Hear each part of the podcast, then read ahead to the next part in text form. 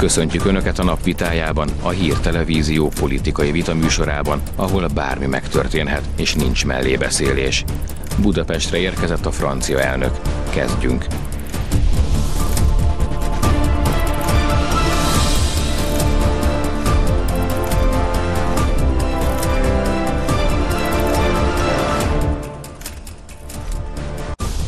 Ez a csörte a napvitája.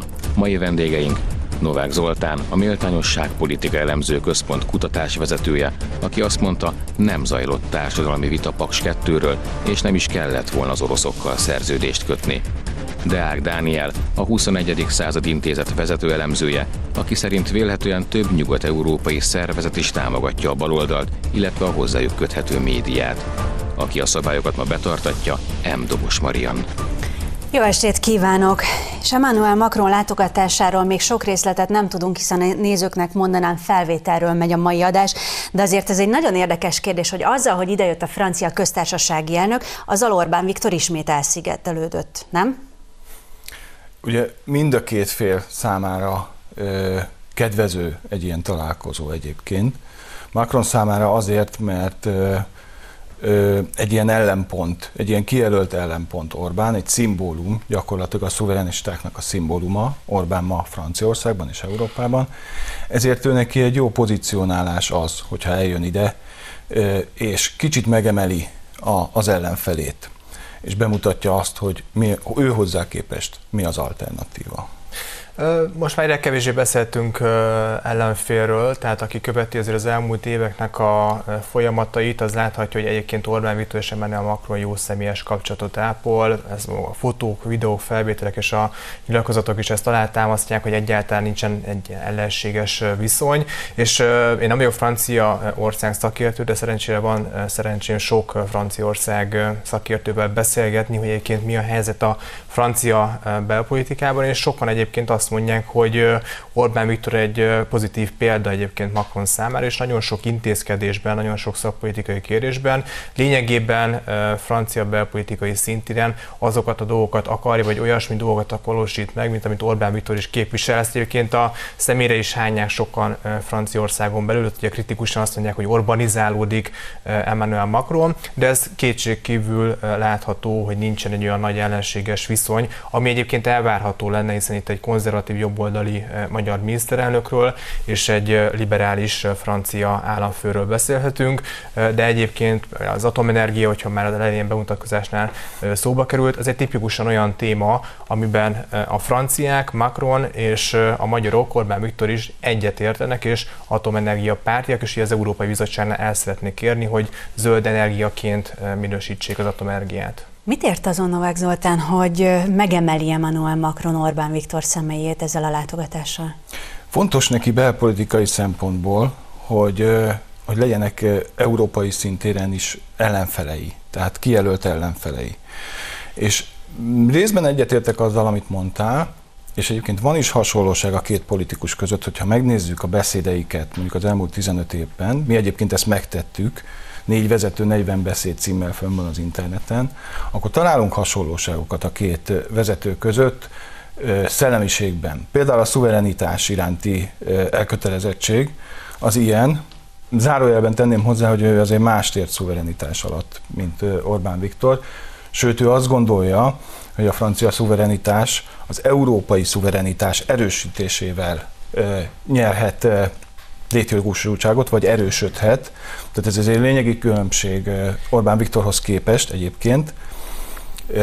De csak hogy azért van, ugye, mely Franciaország egy, egy atomhatalom, míg ugye Magyarország Közép-Európában egy 10 milliós ország, tehát értelemszerűen más ilyenkor a kommunikáció. Két. Persze más, és mások, mások is az ambíciók, de abban viszont nem értek egyet, hogy ne lennének ellenfelek, tehát azért a Macron tett olyan kijelentéseket, hogy, hogy az ő politikája minden, a, ami ellentétes Orbán Viktor politikájával, és még hozhatnánk ilyen, ilyen ö, idézeteket sokat.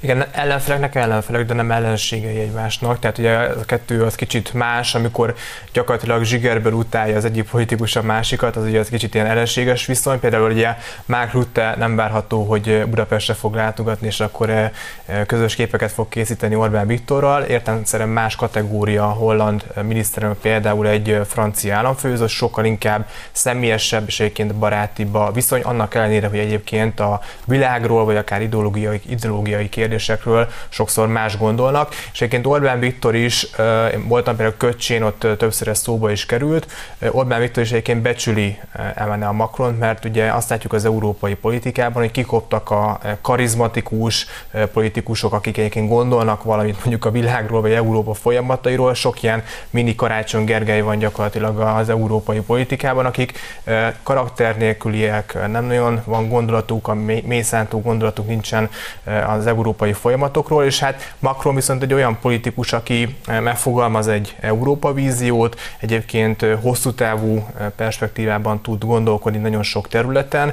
és nem azokat a sablon szövegeket mondja fel, amiket már megszokhattunk a balliberális sajtóban, hanem vannak egyébként önálló gondolatai, tehát ebből fakadóan egyébként Orbán Viktor becsüli is a francia kollégáját, annak ellenére, hogy sok kérdésben tényleg nem értenek egyet. Még egy ok van, amiért Magyarországra látogatott, most a V4-es egyeztetésen túl, hogy, hogy Franciaország lesz a soros elnök januártól, és Macron szeretne egy kicsit előrébb lépni az európai politikai szintéren. Erre egyébként megvan az esélye, mert eddig egy picit Merkel árnyékában volt. Tehát, ha kívülről nézzük, az Európai Unión kívülről, akkor, akkor azért minden régió és minden ország Merkelt tartotta az igazán potens vezetőjének az uniónak. Tehát, hogyha valamit akart, akkor Merkelt tárcsázta. És Macron megválasztásánál is már érezhető volt az az ambíció, hogy ő szeretne másodhegedűsből előrébb lépni, szeretné a Franciaország, mint Franciaország uniós szerepe is előrébb lépni a németekhez képest, és most a, a soros elnökségnél fontos szerep hárul, ráadásul választások is lesznek Franciaországban, és a, fra, a francia belpolitikában nagyon fontos, hogy a saját elnöküket mennyire látják potens vagy omnipotens vezetőnek európai szintéren. Ezért szeretne nagyot villantani, tervei vannak ezzel a soros elnökséggel, és szerintem itt van egy tapogatózó beszélgetés is, főleg a v de Orbán Viktorral is, hogy annak azzal együtt, hogy nyilván támadni fogják egymást a következő fél évben, mik azok a kérdések, amikben ö, egyet tudnak érteni, amiben szövetségre tudnak lépni. Tehát valószínűleg ezt méri föl, Macron fejében már ott van, hogy pontosan mit akar csinálni ezen a soros elnökségen, milyen ö, szövegtervezeteket, egyezményeket akar elfogadni, és most megpróbálja fölmérni, hogy a, a, ez a régió, ez mibe megy bele és miben nem.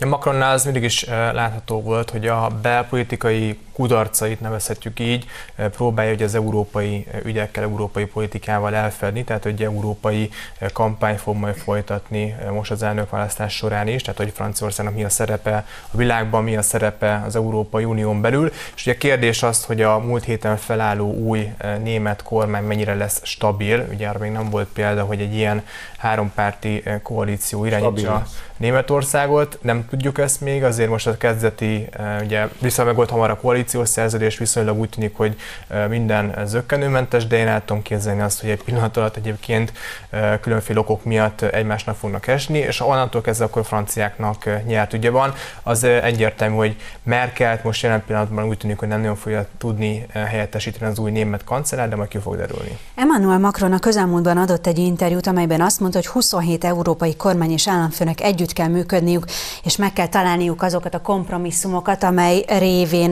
működhet Európa, akkor úgy tűnik, hogy szüksége van Orbán Viktorra és a v ahhoz, hogy mondjuk akár a saját politikai ambícióit tudja teljesíteni, illetve hogy akkor el is fogadják a, és a vállalt teljesítéseket ugye vagy a vállalat ígéreteket teljesíteni tudja, nem? Hát mindenképpen szükségem van a V4-ekre, mert ugye, hogyha Németországgal szemben pozícionálja magát, akkor értelemszerűen kellnek a szavazatok az Európai Tanácsban, kellenek a, azok az országok, amelyek mondjuk kiállnak bizonyos kérdésekben a francia álláspont mellett, és hát a V4-eknek így egységben, négy ország méretében már van egy akkora súlya, van akkora ereje, mint mondjuk egy Németországnak. Tehát értelemszerűen ilyen típusú megfontolások vannak, és volt, tehát amikor például az Európai Bizottságnak az új elnökéről döntöttek, akkor emlékszünk rá, hogy volt egy német jelölt, még a jelenlegivel szemben, és akkor látták, hogy Angela Merkelnek az eredeti elképzeléseit hát felül kellett írnia, mert egyébként a v a franciákkal közösen ki tudták cselezni a németeket, tehát volt már arra példa a közelmúltban is, hogy egyébként a v a franciákkal, a németekkel szemben együttműködtek, tehát ilyen főként szakpolitikai, vagy akár az európai belpolitikai pozíciószogatások terén várható együttműködés. És mit fognak mondani a v arra a lengyel felvetésre, hogy felfüggesztik a befizetéseiket, illetve bizonyos döntésekben vétózni fognak, vagy ugye azt mondták, hogy mindenben vétózni fognak?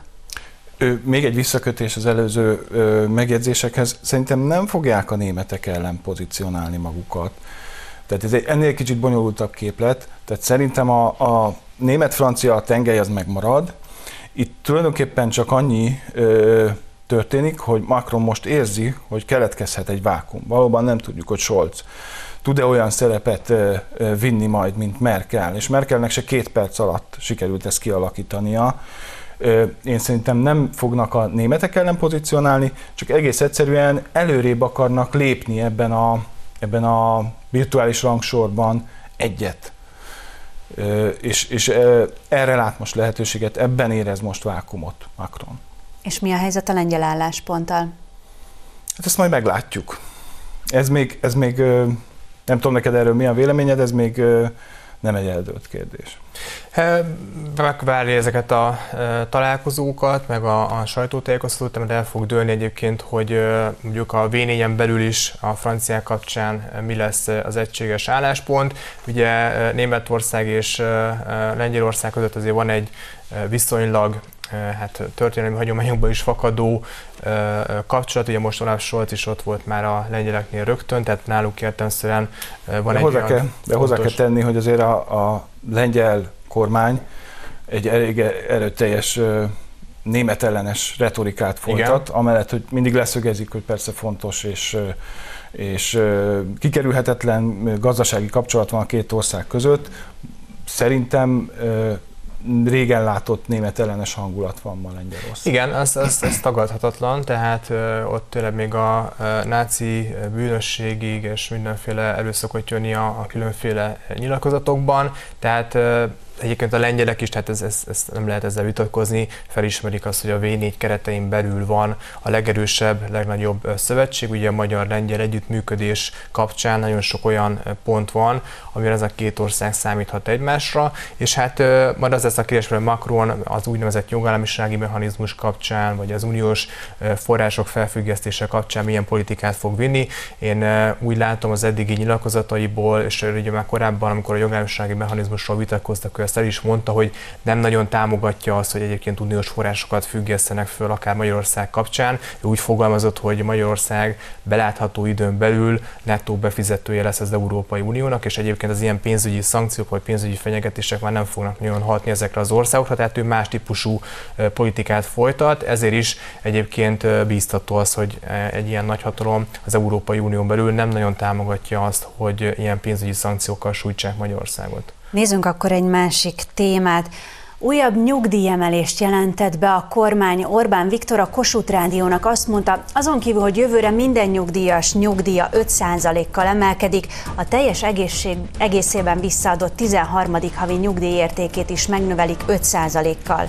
A miniszterelnök arról is beszélt, az emeléseket az elmúlt év és a jövő év várhatóan jó gazdasági teljesítménye biztosítja majd. Egy szót kérnék erre az uraktól. Osztogatás.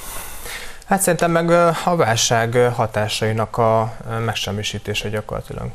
Tehát ha van miből, akkor tudnak adni. Igen, ezt már múltkor ebbe az osztogatásba belementünk. Én szerintem ez mindig egy kampányfogás, egy hangulatjavító intézkedés, ha, ha a választások előtt nyugdíjt emelnek, 13. havit adnak vissza. Tehát ez nem igazán újdonság, illetve az Orbán kormány három ciklusához képest újdonság, mert ez a típusú osztogatás egyébként 14-ben és 18-ban elmaradt, most viszont van, tehát én ebből arra következtetek, hogy most fontosnak látja a kormány, hogy bizonyos társadalmi csoportoknak egy kicsit többet osszon, mert a verseny kiegyenlített, egyáltalán nem annyira lefutott, mint 14-ben és 18-ban. Kicsit másként látom, tehát a 13. havi nyugdíjnak a visszahozatala az nem most, nem tudom, az elmúlt fél évben került a napirendre, hogyha visszagondolunk már az idejében. Igen, de volt egy ütemezése, amit fölgyorsítottak. kapják, csak hát ugye itt volt ez a fránya koronavírus, tehát azért nem a választáshoz igazították a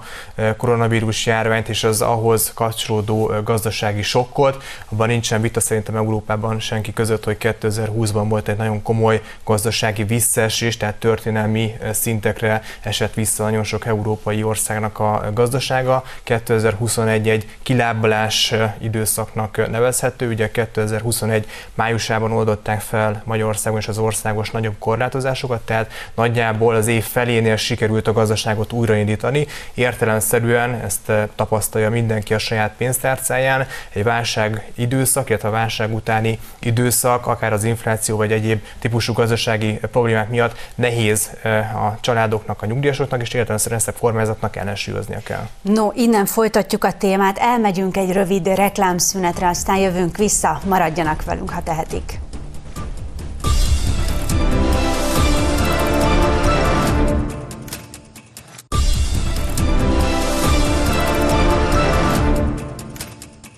Jó estét kívánok! Folytatódik a csörte, a napvitája Deánk Dániellel és Novák Zoltánnal. Nyugdíjkérdésnél hagytuk abba, de az, hogy különböző társadalmi csoportoknak anyagi juttatásokat ad a kormány, ez nem inkább azzal függ össze, hogy a koronavírus járványt mindenki megsínlette, és ezeket a terheket szeretné enyhíteni a kabinet?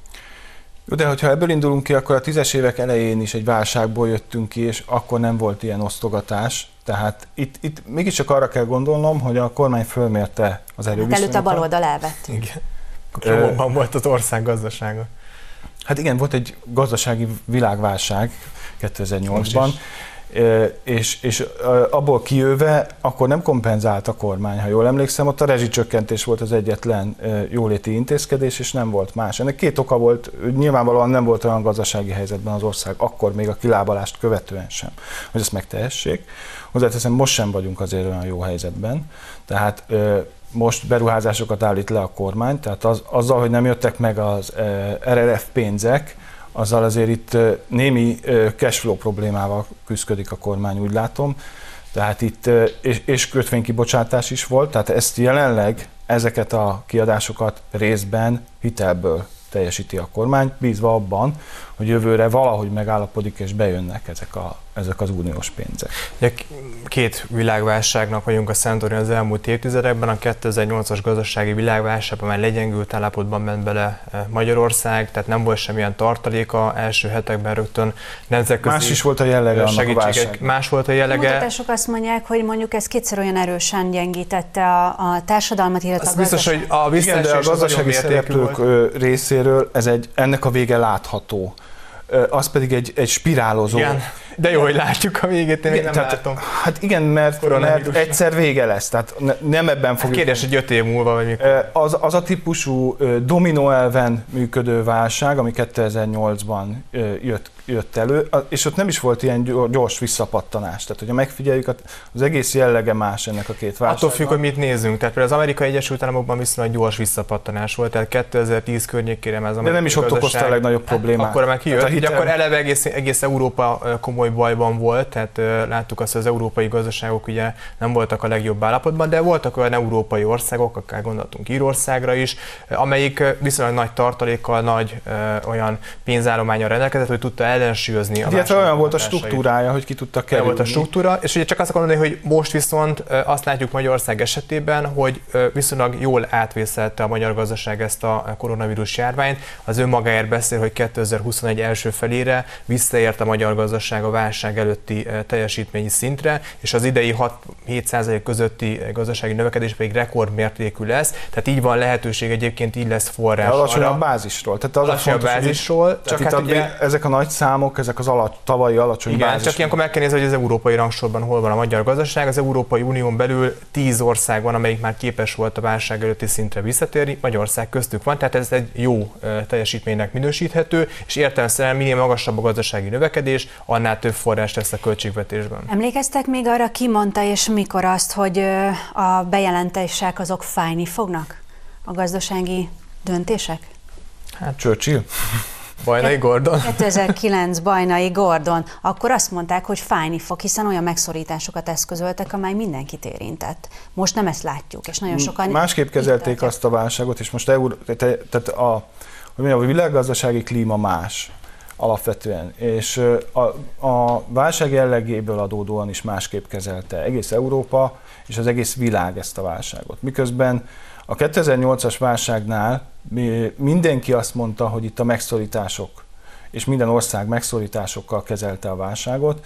Most el akarták kerülni ezt a típusú válságkezelést és az ebből fakadó, hosszan, hosszan elgyűrűző, dominó hatásokat kiváltó ö, gazdasági válságkezelést, ezért, ezért másképp kezelték, pénzt öntöttek a gazdaságba az egész világon, és, és ebből kifolyólag a, a hatás is más.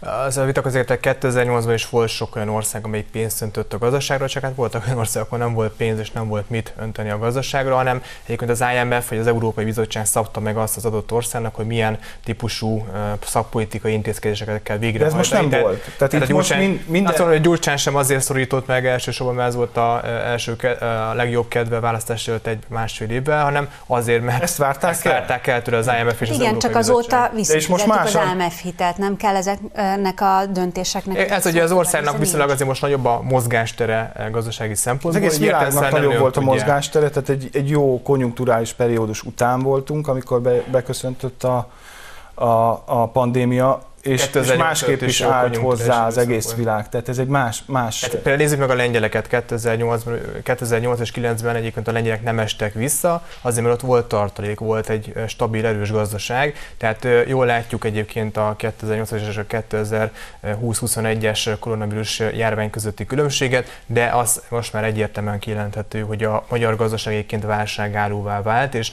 ennek köszönhetően lehet például a nyugdíjak kapcsán, vagy a szeszia visszatérítés kapcsán olyan intézkedéseket meghozni, ami egyébként a válságnak a káros hatásait nagyon sok társadalmi csoport esetében ellensúlyozza. Jó, ha megnézzük a gazdasági mutatókat, akkor ugye a, kibocsátás növekedése az egy fontos mutató, de ugyanilyen fontos mutató az államháztartási hiány, ami szintén az egeket veri. És erre próbáltam az imént utalni, hogy itt azért nincs akkora pénzbőség, mert ha az lenne, akkor ez a mutató 3% alatt maradt volna, ahol a helye van.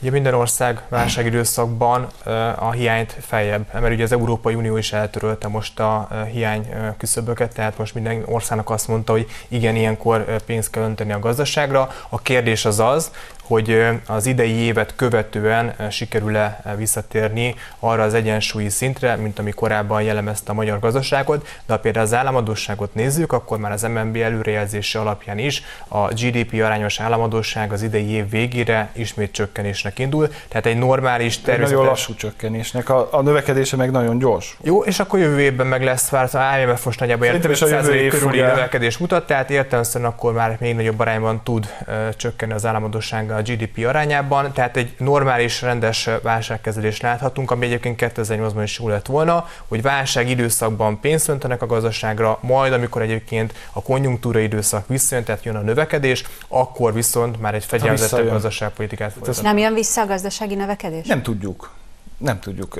Most, most nem biztos, hogy, hogy olyan időszak következik, mint ami mögöttünk van az elmúlt nyolc évben, ezt nem tudjuk, és abban viszont egyetértünk, hogy a jövő évi számok fogják eldönteni, hogy ennek a válságkezelésnek, de most eredményt hirdettél, de én szerintem a, a jövő évi mutatók fogják eldönteni, és a stabilitási mutatók jó, jó részt, hogy, hogy ez a válságkezelése sikeres. Eredményt nem hirdettem, szóval várakozások ezek, tehát az IMF-nek a előrejelzéseit szoktam mindig figyelni, vagy az Európai Bizottságnak az előrejelzéseit, és ott azt mutatják, hogy az uniós átlagnál jóval magasabb gazdasági növekedésre lehet számítani. Természetesen 2020. januárjában sem gondolta azt senki, hogy 2020 márciusában teljesen leállítják az egész gazdaságot az Európai Unión belül, tehát ilyen meglepetések előjöhetnek. Ilyenkor a jelenlegi tudásból kell kiindulni, és a jelenlegi tudásunk alapján kijelenthető az, hogy egy magabiztos növekedési pályára áll a Magyarország, és az is előre, jó előrejelzés egyébként, hogy a 2022 végéig lekötött mennyiségű beruházások, tehát amelyek meg fognak valósulni, fejlesztések, külföldi cégek jönnek, beruháznak, az akkora mértékű, hogy arra korábban nem volt példa, és még ami szintén fontos szempont az, hogy hogyan alakul a foglalkoztatottság Magyarországon, ugye a 2000 2008-as gazdasági világválságot megelőzően, és azt követően is 2010-ig azt láttuk, hogy nem volt olyan év, amikor ne nőtt volna a munkanélküliség, jelen pillanatban ennek nem vagyunk a szemtani, tehát annak ellenére egyébként, hogy a válságnak a kilábaló fázisában vagyunk, rekord magas a foglalkoztatottaknak a száma Magyarországon. De akkor ebből kiindulva, akkor van miből fizetni az embereknek különféle jutatásokat, és nem osztogatásról van szó, nem? Hát az imént jeleztem, hogy van egy államháztartási hiány, ami megugrott, ebből fizetjük jelenleg, ezt a hiányt egyébként hitelekből pótoljuk, tehát így néz ki egy államháztartási mérleg, tehát hitelekből osztogat most a kormány. Az, az osztogatást én nem pejoratív, ezt ismét elmondom, nem pejoratív értelemben használom. Ezek ilyen hangulatjavító intézkedések, valószínűleg a kormány elég pontosan fölmérte, hogy melyik csoportban, melyik társadalmi csoportban hogy áll, és hogy ö, melyik társadalmi csoportnál ö, lehet a legjobban, ö, legkönnyebben szociális intézkedésekkel ö, előnyt elérni.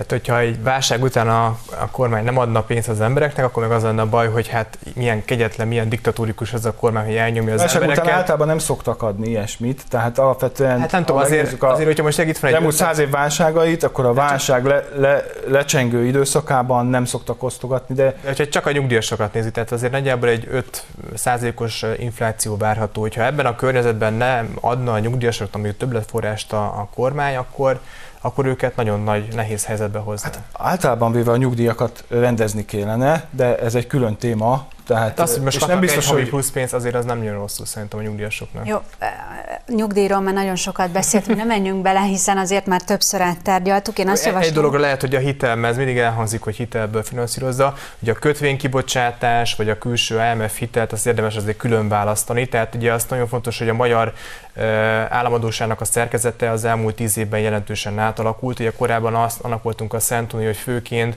külföldi spekulánsok vagy külföldi hitelezők próbálták ugye az államadóságot kézben tartani, és nagy arányban külföldiek kezében volt az államadóság. Most egyébként a sikeres állampapír politikának köszönhetően túlnyomó részt magyar tulajdonban van a magyar államadóság. Ez egy nagyon jó dolog, mert az országnak a sérülékenységét jelentős mértékben csökkenti. Olaszország erre jó példa, hiába a GDP 100%-et meghaladó államadóságban, mivel olasz kézben van ez az államadóság, ennek ellenére egyébként az olasz gazdaság működőképes. Ez egyébként... Nézzünk, bocsánat, de tovább kell mennünk, nézzünk egy olyan témát, ami szintén folyamatosan a közbeszédben napirenden van, hogyha olyanok lennénk, amilyennek leírnak minket a liberális médiában, akkor a magyar emberek kidobnának minket, mert ők sosem tolerálnának egy olyan kormányt, amilyennek minket bemutatnak. Ezt mondta Szijjártó Péter külgazdasági és külügyminiszter a svéd állami televíziónak adott interjújában.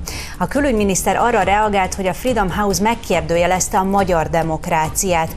Szijjártó Péter azt mondta, megmagyarázhatatlan az, hogyha egy csatorna konzervatív megközelítést képvisel, akkor egyből szolgamédiának hívják, ha viszont liberális álláspontot, akkor a szabad és független média. Magyarország alig több mint 30 éve szabadult meg a kommunistáktól, a magyar emberek nem lennének készek arra, hogy bármilyen kormányt toleráljanak, amely veszélyezteti a jogaikat, a szabadság jogaikat, akár csak egy kicsit is tette hozzá a miniszter. Egy szót kérnék erről az uraktól. Leegyszerűsítés. Szerintem egy politikai beszéd volt, vagy nyilatkozat, interjú, és hát én nem érzem én se azt a tomboló diktatúrát, amit sokan felvázolnak Nyugat-Európában. Fejtsed ki bővebbek. Jó, hát hogyha ez ilyen egyszerű lenne, hogy Szijjártó látja, akkor miránk nem lenne szükség. Tehát, hogyha van választás, akkor ez egy demokrácia, ha nincs választás, akkor nincs demokrácia. Szeretném felhívni a figyelmet, hogy van egy pár rendszer a világon, ahol van választás. Mondjuk például a Kádár rendszerben is voltak választások. Kicsit más. Jó, csak mondom, hogy ez nem ilyen Schiffer egyszerű. András pedig azt mondja, hogy itt nincsen diktatúra, hanem ugyanúgy demokrácia van. Én nem mondom, hogy diktatúra van, csak azt szerettem volna mondani, hogy a képlet nem ilyen egyszerű, hogyha van választás, akkor ez egy teljesen jól működő liberális demokrácia. És egyébként a kormány sem tagadja, hogy nem liberális demokráciát épít. A liberális demokrácia kapcsán csak annyit mondanék még, hogy ez, ez, ez egy szakszó alapvetően, tehát ez nem azt jelenti, amit sokszor hozzákötnek, tehát ez egy államelméleti berendezkedés, és amikor a, mondjuk 90-ben demokráciát skandálva mentek az emberek az utcán, akkor erre a demokráciára, a liberális demokráciára gondoltak. Tehát alapvetően a nyugati típusú demokráciák, mint liberális demokráciák, és függetlenül, és nincs köze ahhoz az aktuális ö, ö, liberális irányzatnak, hanem ez így, így alakult ki. A demokrácia és a liberalizmus összekapcsolódásából az elmúlt 150 évben egy liberális demokratikus berendezkedés alakult ki a nyugaton, és, és mi is ehhez igazodtunk, mi is ezt szerettük volna elérni. Az, hogy ettől eltávolodtunk, az egyértelmű, de mondjuk azt hozzá kell tennem, hogy teljes legyen a kép, hogy szerintem 2010 előtt sem volt liberális demokrácia a magyar demokrácia. Hát ebben nincs vita, tehát erről Orbán Viktor saját maga beszél, hogy nem egy által liberálisnak nevezett demokráciát szeretne Magyarországon, még keresztény demokráciát. Pontosan fogalmaztál, hogy általa liberálisnak nevezett. Igen, hát hát a ugye- 14-es... Ugye, ebben is akkor külön kell választani, amit a, mint a politológia alapszakon vagy mesterszakon tanultam mondjuk a, a tankönyvekből, és külön kell választani ettől, hogy egy politikai beszéd, egy politikus értelmszerűen ö, nem szakkifejezéseket fog használni a politikai beszédekben, egy általa értelmezett demokrácia felfogást valósít meg, ami egyébként nem hasonlítható, hiába mondják sokan itt már nem csak a Kádárt hallottuk, már a Rákosi rendszerről is hallottam hasonlításokat. Tehát nem voltak választások. ez, ezért mondom, csak már volt, aki már Rákosi rendszerhez hasonlította, de volt, aki már Hitlerhez is hasonlította, tehát ezekhez szerintem nevetséges, hogy ezekhez hasonlítjuk. Én csak arra mondtam, mostani- hogy ugye a választások vannak, tehát ö, Igen. például Oroszországban is vannak választások, és remélem, Csak ugye egyetértünk, nem tekintjük. Csak ugye nemzetközi megfigyelők ott megállapítják, hogy komoly szabálytalanságok, komoly visszérések történnek a választás alkalmával. Magyarország esetében ilyet nem minő. A választás tisztaságát, Maximum annyit mondtak, hogy nem volt fair a, a választási kampány, tehát általában ezek szoktak meg hát meg a rendszer, tehát a választás tisztasága, a szabályok az egyik irányba lejtenek, tehát ilyen megalapítások már voltak. Nem, a, Nyilván a nem, vet, nem vethető össze Oroszországgal a magyar rendszert, ez teljesen egyértelmű. Ez csak arra reagáltam, hogyha ilyen egyszerű lenne, hogy választások vannak, akkor Persze, az demokrácia. Tehát ez is egy... egy De azt, azért azt akarom mondani, hogy a, a magyar választási rendszer egy demokratikus választási rendszer, nem a pártot, tehát nem egy bizonyos pártot rossz előnybe ez a választási rendszer, hanem a győztes pártot hozza előnybe. Ennek pedig az a logikája, amit már a rendszerváltoztatáskor létrehozott választási rendszernek is a logikája volt, hogy értelemszerűen az a párt, az a politikai erő, amelyik megnyeri a választást, az egy stabil uh, kormányzati ciklus tudjon elkezdeni a négy éves időszakban. Tehát ugye ez a Ezt választás... egyébként a régi kétfordulós rendszer is biztos. Ez a régi rendszer is biztosította, csak bizonyos elemekben a mostani eh, választási rendszer ezt tovább erősítette, és ez ugye annak, ennek köszönhető Bevezette az, például a győztes hadd mondjam, hogy ennek köszönhető, hogy mi mondjuk eh, Romániában az elmúlt 10 év alatt nagyjából 16 kormány volt, látjuk, hogy Szlovákiában is bukdácsolnak a eh, kormányok, de akár még Lengyelországot is idehozhatjuk, hogy egyébként egy viszonylag instabil eh, koalíciós kormány van. Ezzel szemben Magyarországon azt látjuk, hogy nem volt még olyan, hogy egy eh, eh, kormány vagy egy politikai garnitúra a ciklus közben megbukjon. Miniszterelnök csere volt, de arra nem volt példa, hogy mondjuk előrehozott választást kellene tartani. De ez nem biztos, hogy előny. Szijjártó mondjuk a- Péter Ezt lehet vitatkozni, szerintem előny. ebben az interjúban azt is elmondta, hogy a Fidesz-KDNP három választást nyert meg ugye kétharmaddal, és pontosan innentől kezdve nem illik -e megmondani, hogy mit szabad és mit nem, mi demokrácia és mi nem, hiszen azt az emberek már egyszer elmondták. Pontosabban háromszor. Na jó, de tehát itt visszatérnék arra, hogy alapvetően az, hogy valakit megválasztanak, valakit kétharmaddal választanak meg, az még nagyon keveset mond el a rendszer jellegéről. Tehát alapvetően azt gondolom, hogy nyilvánvalóan Magyarország, és ebben egyetértettünk, nem liberális demokrácia, ezt én negatív kontextusban mondom, nyilván te pozitív kontextusban mondod, mert én irányadónak tekintem a, a liberális demokráciát, mint rendszert, amihez közelítenünk kéne, és nem távolodnunk. Hát ebben nem fogunk kiegyezni.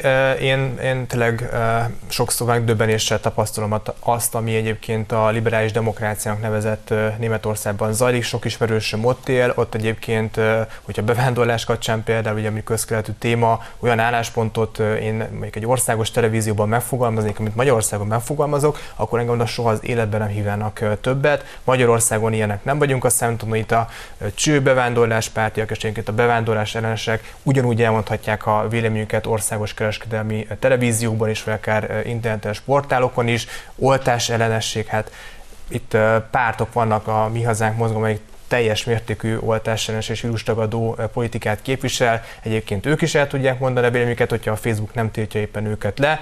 És tehát itt nem látom azt, hogy itt olyan mértékben elnyomnák mondjuk tehát a jobb magyar polgárnak lenni és szabadabb, mint német állampolgárnak. Jelen pillanatban a politikai közbeszéd tekintetében igen. Ezért erről megkérdezném a németeket is. Vagy azokat a magyarokat, akik éltek Nekem Németországban. Ilyenek itt egyébként Németországiból ide érkező ismerősém, akik most már évek óta Magyarországon élnek, és azt mondják, hogy nagyon Azt a százezer magyart, aki éppen most Németországban él és dolgozik, mert tudjuk. Valószínűleg nem a szólásszabadságnak az előnyeit használják ki, hanem az, hogy Németország egy gazdag ország, és több pénzt tudnak. Ja, ha megkérdezed Viszont... őket az élménybeszámolóikban, azért az is ott van, hogy ez egy. Az a tapasztalat, hogy a kétkezi munkások főként, akik kint vannak akár Németországban, vagy Ausztriában, vagy Nagy-Britanniában, azok is igen, de ők hogy azért főként, orvosok. Igen, de ők... Ha őket megkérdezed, a, akkor azt, gond, azt fogják elmondani, hogy ez egy nyugodtabb, szabadabb világ. Ezt fogják mondani. Ha Berlinbe elmész, akkor azt fogod érzékelni, hogy ez egy, egy nyugodtabb, szabadabb világ. Nem Voltam tudom, volt olyan ismerősöm, aki úgy jött haza, hogy itthon mégis csak jobb volt, és tíz év után hazaért. Ja, tehát van, vannak kontra, azok az emberek, akik nem foglalkoznak a politikával, és nem tudom, elmennek szórakozni a berlini éjszakában, az biztos azt fogja megérezni, hogy ez egy nagyon nyugodt, nagyon szabad világ, de aki már mondjuk Berlini politik, éjszakában a nyugodtság. Aki már polit, politizálni, eh, én is voltam Berlinben, sokszor tudom, hogy milyen ott az élet, eh, tehát aki eh, mondjuk politikai szinten akar megjelenteni, most a politikai szintjéről van szó a dolgok, dolgoknak, ott bizony tapasztalható az, hogy igenis a liberális véleményterón Jó, nézzük akkor elnyomják őket. Ezt a témát kicsit másképpen. Volt Zoltának egy nagyon érdekes felvetése. Az, hogy mondjuk az emberek megválasztanak valakit itt Magyarországon, és mondjuk választás történik, az nem feltétlenül jelenti azt, hogy itt annyira jól működik a demokrácia, és az még alapvetően nem feltétlenül jelent semmit. Kicsit leegyszerűsítve, akkor ez az anzás. Ehhez mit szólsz?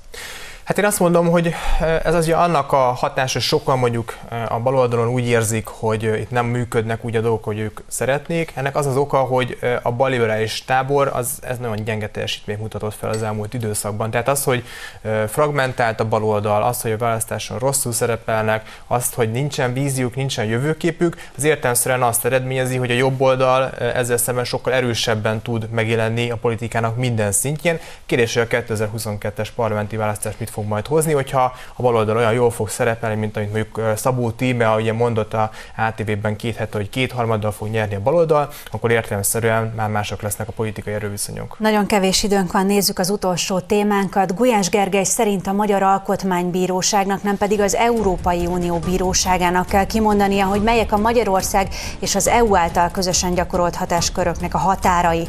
A miniszterelnökséget vezető miniszter a Kossuth Rádiónak arról is beszélt, hogy ez világ világos felhatalmazást ad a magyar kormánynak arra, hogy a migrációs politikáját az eddigiekhez hasonlóan folytassa. Az AB néhány napja döntött úgy, hogy Magyarország az Uniótól függetlenül jogosult megvédeni határait a migrációtól, és az állam köteles megvédeni a magyarokat a migráció káros társadalmi hatásaitól. Korábban a Lengyel Alkotmánybíróság döntött úgy, hogy a lengyel alkotmány és az azzal kapcsolatos döntések az uniós rendelkezések felett állnak, amiért komoly nemzetközi támadás érte. Egy szót kérnék erről is az uraktól. Hát ahogy értelmezzük azt, hogy nagyjából hogy a, a rossz, tehát a rossz uniós jogszabályokat nem írhatja felül. Ez vagy felül, egy szó, Nem tudok csodában fogalmazni, tehát hogy a rossz uniós szabályok azok nem fogják felülírni a magyar törvényeket. Mm. Kettős értelmezés mondjuk. Mitől kettős értelmezés? Ugye erről már volt vita, a német alkotmány is kimondta azt, hogy a nemzeti döntések azok feljebb valóak. Hát én nem vagyok jogász, de... de ezt most nem mondta ki. Csak Igen, nem mondta ki, tehát kicsit finomabban, tehát árnyaltabban. Sőt, azt mondta ki, hogy ezt nem mondhatja az Alkotmánybíróság. A lényeg az az, hogy egyébként jogászok között is vita van ebben a kérdésben, de az általam meghallgatott jogászok azt mondják, hogy egyébként jelenleg az uniós jogszabályok alapján is azt lehet kimondani, hogy egy nemzeti alaptörvényt nem fog felülírni az Európai Uniónak semmilyen típusú jogszabálya. Ugye van az Európai Bíróságnak a döntés, ami viszont kötelező érvényű az adott tagállamra nézve. Tehát ez egy ilyen jogászi vita, de értelemszerűen, hogyha egy olyan a nemzeti szuverenitást erősen érintő kérdésben az Európai Unió nyomás helyez mondjuk Magyarországra vagy bármelyik tagállamra, amit ő nem akar elfogadni, akkor azt szerintem nem jogi megoldásokban születni, sokkal inkább politikai megoldás. Most ugye azt mondták ki, hogy uniós szabályzás tekintetében, ha joghézag van, és nem tisztáznak kérdéseket, akkor a nemzeti alkotmány, nemzeti törvénykezés feljebb való. Nem azt mondták, hogy feljebb való, hanem akkor, akkor az az rendezheti a saját hatáskörben, nemzeti hatáskörben az adott kormányzat. Tehát ezt mondták ki, viszont a, azt nem mondták ki. Tehát itt fontosabb, hogy mit nem mondtak ki igazából ebben a határozatban, mint amit kimondtak hogy egyrészt, hogy ebben az ügyben van-e hézag, ezt, erről nem döntött a bíróság, tehát azt mondta, hogy ez nem dolga, és nem dolga azt sem meghatározni, hogy adott esetben ö, ö, az uniós jog feljebb való, sőt, azt mondta, hogy az ab, absztrakt ö, alkotmányértelmezés nem vonatkozhat a bíróság döntéseire. Tehát ezt is kimondta. Tehát azt gondolom, hogy tulajdonképpen ezzel a határozattal a Magyar Alkotmánybíróság becsukta azt a kaput, amit egyébként a Lengyel Alkotmánybíróság korábban kinyitott, és amiből nagy balhé van most az Unió és Lengyelország között. Nem vagyok jogász, tehát nem fog most belemenni azt, hogy a alkotmánybíróságnak a jogi szempontból mi a hatása. Én politológusként azt tudom mondani, hogyha például bevándorlásügyben az Európai Unió bármit rá akar erőltetni Magyarországra, akkor azzal kapcsolatosan politikai vita fog zajlani, és politikai döntés fog születni, és az lesz a kérdés, hogy például az adott ügyben Magyarország vagy akár a Visegrádi négyek mennyi szövetséges tudnak gyűjteni, és az Európai Tanácsban hogyan fognak alakulni a szavazati arányok. Lehet jogászkodni, de végső soron az Európai Unión belül a politikai folyamatokat mindenképpen a politikusok fogják majd eldönteni. Ennyi fért a mai beszélgetésbe. Utánunk most következik a Sajtóklub Bajer Zsoltal. Szervusz Zsolti, milyen témákkal várjátok ma a nézőket? Sok mindennel készültünk a sajtóklubban, egyebek mellett megvitatjuk az Alkotmánybíróság legfrissebb döntését, amelyik, ha nem is olyan egyértelműen, mint a lengyel, vagy pláne a német, de azért csak kimondja, hogy bizonyos ügyekben az alkotmány előbbre való, mint az uniós jog. Aztán beszélünk Szijjártó Péter szerepléséről a Svéd tévében, és azt is megvitatjuk, hogy miért kérjük ki magunknak, hogy bárki is CIA ügynöknek merészelje nevezni Szabó Tímeát. Szóval hamarosan kezdünk. Zsolti, köszönjük szépen, Novák Zoltánnak, Deák Dánielel köszönöm, hogy eljöttek hozzánk, mi pedig további szép estét kívánunk Önöknek, holnap is várom Önöket csörtével. Viszontlátásra!